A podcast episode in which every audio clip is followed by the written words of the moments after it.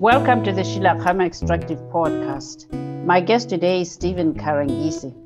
Stephen is the former chief executive of the African Legal Facility of the African Development Bank, which he established in 2011. The facility has supported over 45 African countries in the areas of negotiation of agreements in infrastructure development, natural resource sector, and the energy sector. The facility has also been recognized as being one of the institutions of the continent has, has made a lot of difference in providing a level playing field in the field of negotiations between African states and investors. Stephen is a lawyer by training from Uganda and previously worked as legal advisor for COMESA and three other countries. Stephen, welcome to the Sheila Extractive podcast. It's wonderful to speak with you today. Thank you very much, Sheila. I'm also pleased to uh, appear on the podcast, and I look forward to our discussions following our past cooperation in supporting African countries in these areas when you are the African Natural Resource Center. Thank you very much. So, based on your knowledge, these laws that require citizen equity participation in natural resource projects, how prevalent are they? In Africa? No, thank you, Sheila. Unfortunately, they are not prevalent. Um, that is in the context of saying that they're expressly provided for in the laws and regulations on the continent. Uh, when you're not speaking about specific provision in the laws and regulations, you can refer to uh, inferences such as to state equity. Usually they provide for free, carried, or paid. That's another discussion. The practice of citizen ownership is not prevalent de facto. So just the laws and the practice is not really prevalent. That's interesting because it's well, uh, it, it's something that is discussed quite a lot. Uh, I, I, would have thought that many countries would have moved from uh, the public discussion based on pressure to either policies or requirements. But what intrigues me is that you say, unfortunately. Are you suggesting that, in effect, it would be helpful if these requirements existed in a formalized policy framework or legal framework? It would be helpful, uh, certainly depending on the context of the country. Different countries have different contexts. But one thing that is obvious in all the countries, there is pressure for increased transparency in terms of the ownership of the resources. And there is a debate now. So it is in the context of that debate that I say unfortunate. And unfortunately, that debate is not taken in all cases to its logical conclusion. Of course, part of this is the history. It does not mean that citizens cannot participate. They can certainly participate. But if you look at the way mining investments are structured, you need developed financial systems, capital markets, which most of our countries did not have. As these have developed over time, the phenomena of citizen participation is probably easier. But of course, that has to be in the context of understanding what what uh, what the whole investment in mining means because it's a risky it's a risky venture. So quite often in the absence of those financial systems uh, there's been what you would call issuance of government bonds and infrastructure investments which are probably more prevalent. So you mentioned that uh, unlike provisions for state equity participation, carried or not, there are fewer instances in which countries require citizen equity.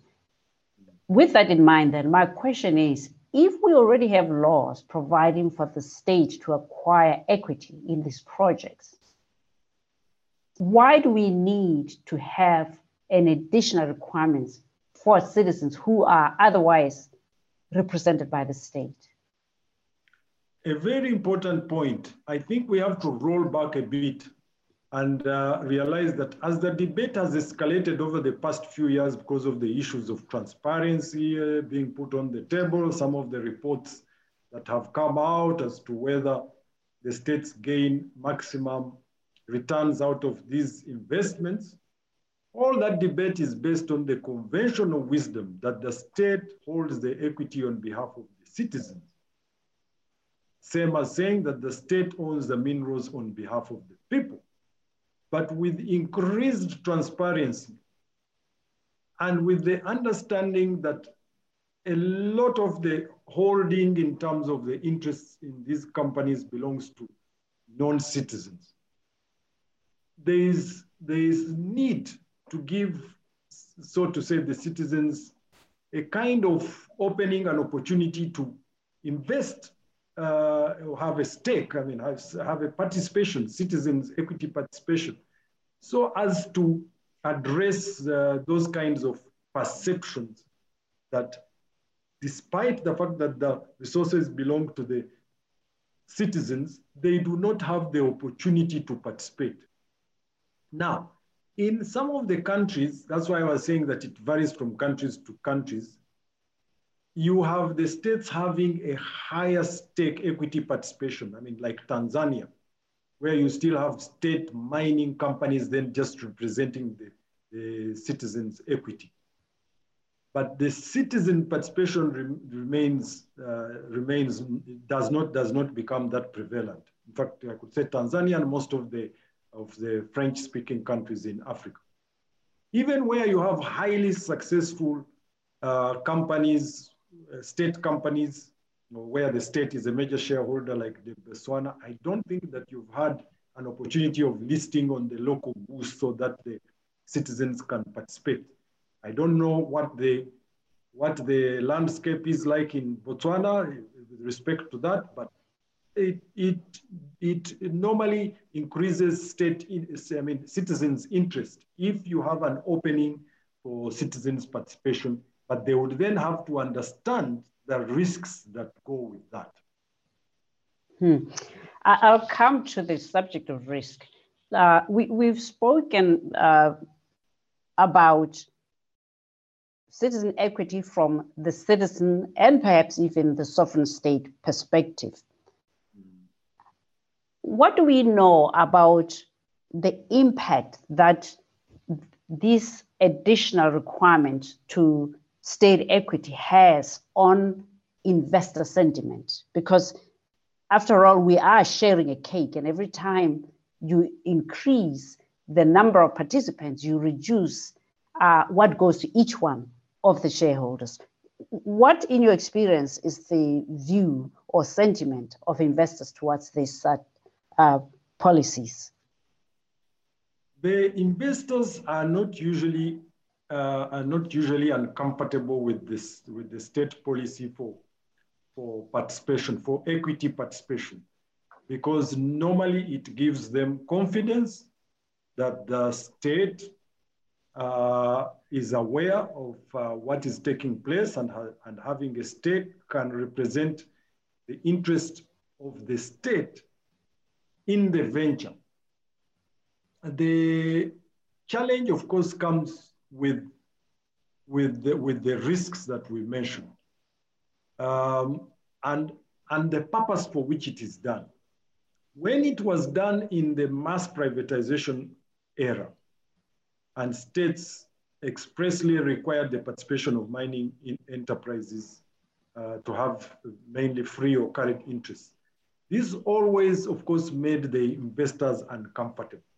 But if it is made in an arrangement where you have fair and equitable discussion on what that state stake will represent, then it is easier for the investors to be comfortable with that investment because they know what it means and there is a transparent process by which each party knows what it will mean, the expected returns and the expected uh, risks being taken by each party. So Mm, one of the main drivers of development anywhere in the world is uh, foreign direct investment, but particularly so in Africa, where the capital markets are very weak and uh, you know investment of in financial terms in large projects has to come from outside. And so there's a level of uh, uh, you know, need to attract and entice others. When you think about the need to enthuse foreign investors, how logical is it for countries to increase the ask of these foreign investors while at the same time reducing the take, in this case through equity. Isn't that somewhat ironical and perhaps even uh, counterproductive? I would say that there is not much irony or contradiction. I think the two goals can coexist. Certainly, FDI must be complemented by local buy-in and ownership to flourish. And I think most investors understand that, especially the genuine investors. Otherwise, without that, it leaves social issues and resentment in, in its wake, which in the long run is not sustainable. I agree that finding the right balance of those two is not easy, but it requires the kind of fair and equitable discussion on the table that I mentioned with an open mind and proceeding through consensus as much as possible. Policies encouraging local participation do not always need to be prescri prescriptive. And I think that's where the perception, uh, perception of them being wrong comes in. If they can be, if they can be opportunities where there is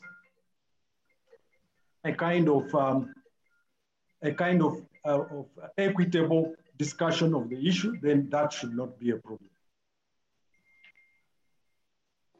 So you make an interesting uh, nuance, which is that it's one thing to have uh, policies uh, and laws. It's another to have provisions that are prescriptive. So in the event of having a policy and a law that is not prescriptive, what are some of the ways by which you think uh, a requirement for citizen equity participation might be enforced without giving the appearance of uh, being unduly prescriptive? So there are several ways that can be done. Uh, one would be, of course, having local content local content uh, laws, uh, which local content development laws or regulations, which are a win-win for both the host countries and investors, and goodwill and enhancement of local knowledge with local shareholders adding value, certainly. Created for the mining farms from citizen equity participation. I am sure this would facilitate longevity and prosperity. And there are some countries on the continent that have done this, and this has, uh, has, uh, has been successful, especially in the more recent past, uh, as you have increased knowledge about these issues. And there's been guidelines provided, for instance, on the stock exchanges of some of these countries for the local participation, Ghana being one of them. So those are not prescriptive, but create an enabling environment for that. The second aspect would be exempting local investments in mining or mining dividends from taxes in an indirect way of promoting local investment in mining ventures. So that's also ways in which you can encourage citizen equity without being prescriptive. Uh, you have uh, once or twice now made reference to um, enabling citizens to participate uh, through listing of uh, stocks in national markets. But is it how feasible is this, uh, uh Stephen? Given two things: one, um, not many countries have very robust and uh, properly regulated mm. uh, stock exchanges. For one, Secondly, even where they are matured and very well structured and regulated and attracting capital from different parts of the world, they remain very elitist So, mm. how helpful is this in a world in which the very reason for citizen equity is to create uh, a level playing field, for one, but also broad based citizen participation rather than an elitist approach? I totally agree that that's a challenge that we, that we, that we face, and hence the responsibility of the state to create an environment where the citizens feel that they have a stake. Uh, and I agree, I mean, that's the whole challenge in terms of finance, that raising the finance without no prior record, and of course the fact that finance is expensive on the continent, the capital markets, as you indicated, are not developed, so you'll end up with uh, equity participation, mainly by the elite. There are other ways maybe we should be thinking about. This has come, come through in the past 10 years or so. Um, uh, there's a big debate on sovereign wealth fund whereby there should not be concentration on citizens' participation per se in the ventures, but ensuring that there is full transparency in terms of the returns, the revenues being obtained from the ventures, so that the revenues or future revenues obtained are invested in a sovereign wealth fund that will support development in the long run. And then having an explanation to the, to the public in terms of what that means, the link between the sovereign wealth fund or the, the, the saving of the resources from the, from the investments by the private sector, external, whatever, uh, supporting development in the long run. I mean, I would, I would, I would not be wrong to say that probably Botswana uh, is the best example for this on the continent uh, in terms of saying that, look, it's not absolutely key to keep thinking about the citizen participation, but look also at the citizen participation in terms of how are the returns utilized? Are they utilized for the development that's for the benefit of the citizenship and you have full transparency in the industry? So I think that's what we should be thinking about. Yeah, I, I like the distinction you make because I have this discomfort with the assumption that if citizens acquire equity, by definition, that translates into a benefit financially and otherwise, uh, without paying attention to two things. One, that if you're a shareholder, you acquire certain responsibilities and liabilities for that matter, and that any investment imposes a level of risk that very often the uh, sequencing is first invest and then manage the investment risk. Mm. Hope that the markets and the prices of the commodities are such that you will uh, there will be some margins in the revenue, and then with that, hope that you don't there's no other need to further plow back the money into the uh, project, and that you can distribute dividend. Most people think you invest and then you get a dividend, but in truth, the gap is much bigger the gap between investment and reaping the rewards can be pretty uh, wide and the time frame pretty long. Exactly. And, and so I worry when we tout this citizen investment that uh, and equity that we, we sort of create the false mm. appearance that by merely having equity, uh, people will prosper, which is not true. Mm. And, and that perhaps a better way to look at participation is not through equity, is participation in the benefits. Exactly. Let the let the state participate. Let the mm-hmm. state have a good deal, and mm-hmm. then let the citizens participate through the manner in which the state manages the revenue, such that it touches the lives of people. Yes. No, I totally agree with you, Sheila. And in the context of that, of course, it's absolutely important to have effective sensitization to the public on the issue and of course, full transparency on what the government's role is and how the companies provide full disclosure and reports so that the citizens are aware of what the exact status of the industry is.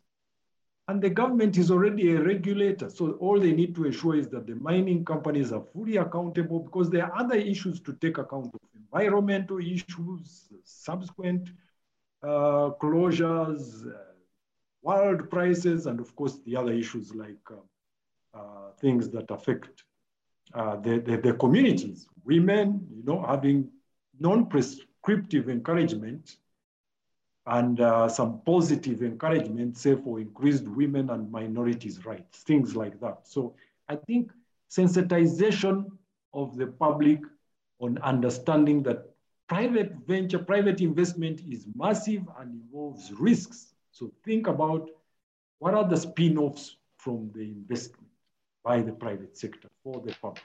It is that kind of uh, accountability and transparency which I feel, if achieved, makes mm. individual equity participation completely unnecessary. Exactly. I think it should be the end goal, utilizing the resources for development that is necessary for the medium to long term and investing those resources in recurrent expenditure is short term and increases the pressure on the governments because when the resources end, or if you have a slump in the world prices, you're talking about Botswana, that's diamonds, probably the prices have been consistent. But for most of the other, the other mining ventures, we know you always have a cycle. So when you have a downturn in the world prices and you don't have that revenue available for recurrent expenditure, then you have an immediate slump. And for developing countries, that's extremely dangerous. So longer term, uh, development like infrastructure that you mentioned, which was the biggest in Botswana, makes more sense. Mm. I mean, one of the things you spoke about risk. One of the risks that I perceive with this advocacy for citizen equity participation is what I call the risk of inheriting legacies of the past because if you think about it, if you buy into a company today that is, uh, say, you know, been mining a deposit like the Williamson mine uh, mm. in Tanzania, which is more than, uh, you know, nearly 50 years old, mm. there will be certain environmental, physical environmental legacy issues, social environmental legacy issues. Mm. And I fear that this idea that citizens can stop the clock and say, from this moment on, we are part of the, the venture, puts them at great risk because even with the best due diligence in the world, mm. it, it's possible you are inheriting something, the nature of which you don't know. Mm. And I wonder whether you know you share the, the same view and whether you agree that it, it's not really always desirable to buy a going concern. I totally agree with you because the risk with that is that assessing the, the, the long-term viability uh, and the liabilities is very difficult with an ongoing, uh, an ongoing venture. And for the same reasons that you have pointed out, all these ventures have a lifetime. Entering at a certain point does not indicate whether or not that lifetime is nearing end or not. So the higher the risks. And of course, the government, the major disadvantage that the governments have is that they do not have the necessary, uh, the necessary capital to invest in assessing the viability and feasibility of the ventures. So I think you're right. It's better to start from the word go, where it's easier to assess the long-term potential of the venture and uh, have returns at a certain point, which you are aware of, and plan for the subsequent risks related to closure and, uh, and losses. Yeah, um, yeah. I always wondered whether a better option is to facilitate new partnerships and uh, encourage citizens to go instead into green fields and really uh, not only reduce this risk of inheriting legacy issues and, and difficult other issues that can be part of uh, any going concern, but also really start from scratch and learn mm. the mining value chain so that they start off with what it takes to explore, what it takes to develop a project, and what it takes to operate a mine or an oil or a gas field. I mean, it, it, the notion that you could just come in mm. at operation stage, I, I think sells short mm. the true nature of the challenges. In fact, one of the major challenges you've highlighted the likely end of the life of the mine or investment, but there is also the, the equipment becoming obsolete. So you enter, you are inheriting equipment that you are not sure what remaining life it has. Like any equipment, mining equipment is a huge capital investment. The depreciation is high, the cost is high, so you enter at a time when you might need retrofitting, which happened with, uh, with many African countries where there was nationalization of these mines. They took them over within a few years, they could not uh, retrofit uh, the equipment and they all stagnated until we then had a second wave during the structured adjustment programs uh, when they started privatizing them again. So it's better to avoid going through that cycles by, like you're suggesting, uh, going greenfield, looking for completely new investments and assessing them and attracting potential investors that understand understand what what what opportunities arise. And i think that's something our countries should be looking at especially in the context of climate change taking advantage of the opportunities that could arise uh, under climate change and attracting new investors in the context of changes which have taken place on the continent. For instance, the African Continental Free Trade Area would encourage uh, uh, cross-border trade and pooling of resources uh, with the removal of the, of, the, of the trade barriers and probably with opportunities for in, intra-continental investment. So I think it's better to look at at, at new ventures in that way in the context of some of the opportunities that are arising now, like uh, climate change uh, investment and um, the African Continental Free Trade Area. Yeah, you you raise a, a, another interesting subject, of course, which is climate change, and and of course, climate change uh, transition to green is driven by the desire to reduce uh, carbon emissions and, and, and one of the, if you wish, first casualties of that was coal and now oil and subsequently uh, gas.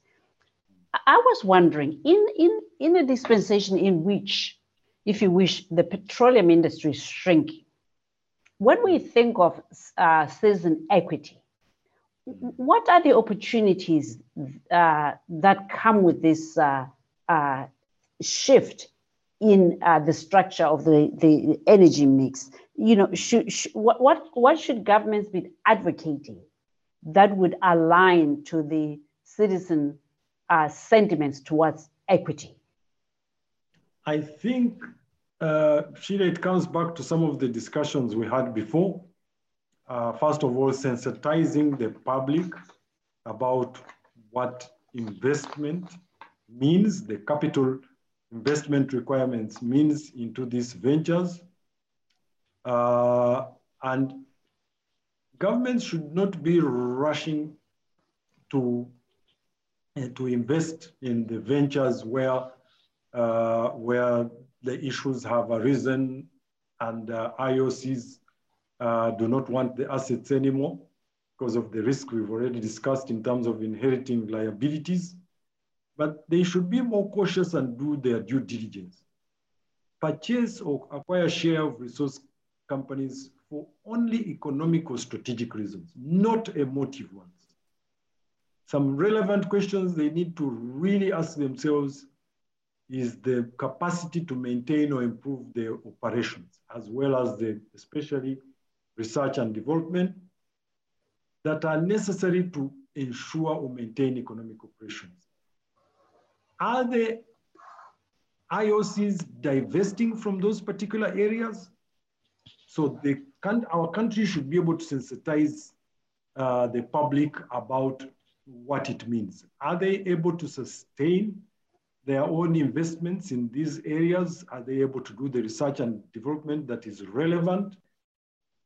And uh, whether they're able to attract partners that would understand the importance of these investments in terms of development. But I think Africa needs to have a bigger voice uh, in terms of calling on the developed countries not to wholesale abandon uh, the new develop the new investments in Africa in these areas in the name of climate change.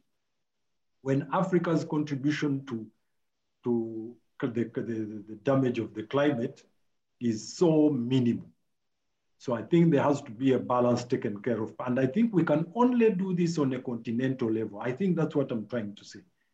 That to do it as a single country will not work. The continent has to have a common voice in saying that, look, we recognize the importance of, of uh, investments being green, climate, climate uh, favorable, but at the same time, we have to look at the development needs of the continent. Hmm. So yeah, this is uh, uh, uh, we we just finished a series on on that, and and many uh, of my guests agreed with you that, that there is no justice uh, in this space, and that um, there's an element, if you wish, of bullying the Africans under the pretext uh, of climate change. That a better formula that climate change is necessary uh, and, and the, the, the, importance of mitigating uh, carbon emissions is equally important, but that the formula is wrong. The construct of how we're approaching this is not entirely uh, correct.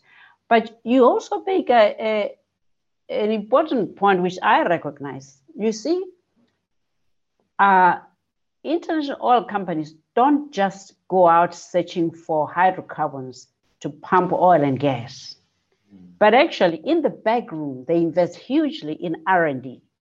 And their suppliers also invest hugely in R&D and engineering processes.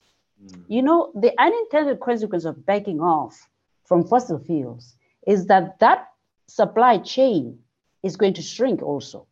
And the investment in knowledge in those areas is going to shrink.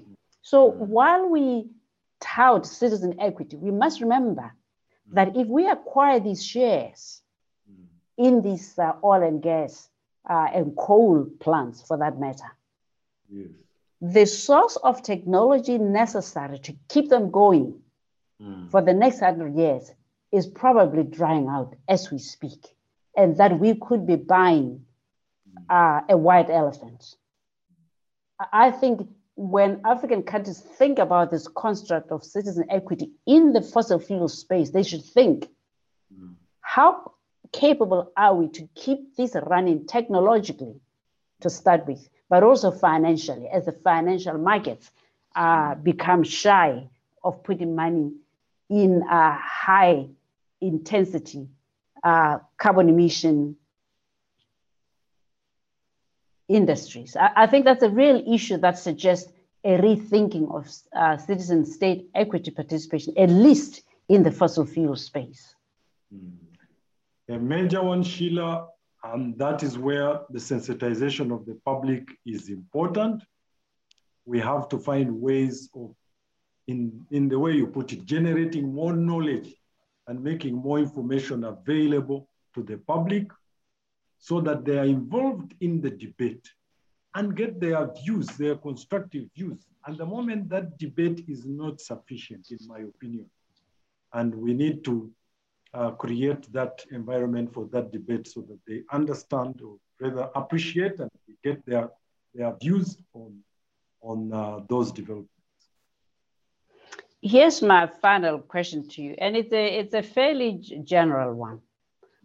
Um, so I've been associated with the uh, extractive industries now in some form or other, but mainly mining uh, since 1994. And I live in a country in which mining is everything. Mm. Second, and followed by another natural resource, which is uh, the Okavango Delta and its uh, fauna and flora. So, you know, things natural affect me very personally, as do uh, many of my countrymen and women. But I often think here in Botswana and perhaps elsewhere in the world, there is too much obsession with extractives at the expense of paying attention to other industries, especially the renewables, mm. that have a much longer future, mm. environmentally and economically. Mm. And, that as we obsess over citizen equity in mining and not looking at agriculture, manufacturing, IT, and others, that we do ourselves a, a, a, a gross disfavor. Am I right that there's an undue attention paid on the extractives and less in other industries that are potentially much more impactful directly on people's lives? You've really highlighted the main reason that the extractive sector gets attention, which is that it is a non-renewable resource. And when you have something that is non-renewable, you have to be careful that its value is, is not lost, diminished, and of course the distribution aspect when it is still alive. But of course, we've also discussed other issues uh, why this is a major problem.